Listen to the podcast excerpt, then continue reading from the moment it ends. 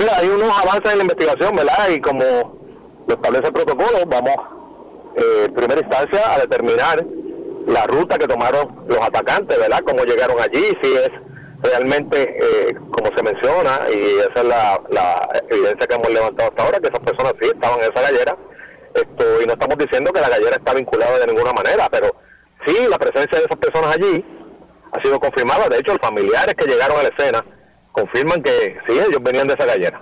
Eh, todo eso va a ser parte de, un análisis, Julio, y parte de la, pesquisa que estamos eh, realizando. Y como te señalé, hay algunos avances. Vamos a estar extrayendo vídeos de la ruta, de la llegada, de la salida de ellos.